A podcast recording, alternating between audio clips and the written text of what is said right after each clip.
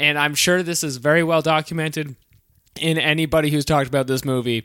The opening scene where Bradley Cooper picks up Lady Gaga has got to be some uh, uh, top tier MGTOW shit. he is supposed to be blackout drunk at this bar, and he goes to a, a gay a gay bar where Lady Gaga is performing, and she is singing a song in Italian, right? Or is it French? French. It's it's, French. I'm sorry. Correct the record. Lady Gaga is singing French for gay people.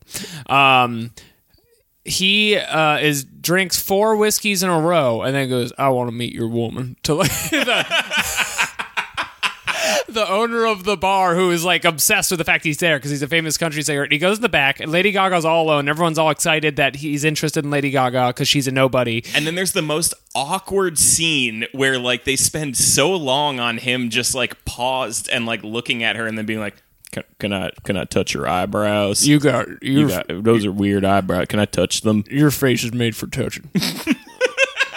That's just what I'll do.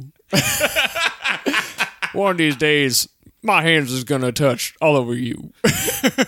it's a. I feel like any young single man watching that movie got a terrible example of how. Pick up a woman where you just like go in the bag and just like, look, I don't remember my own name, and I like that your hair is in a do. Thing is, that's like basically the creepy uh like Instagram comments I get. They're like, "Hey, your face, eh, you can get it."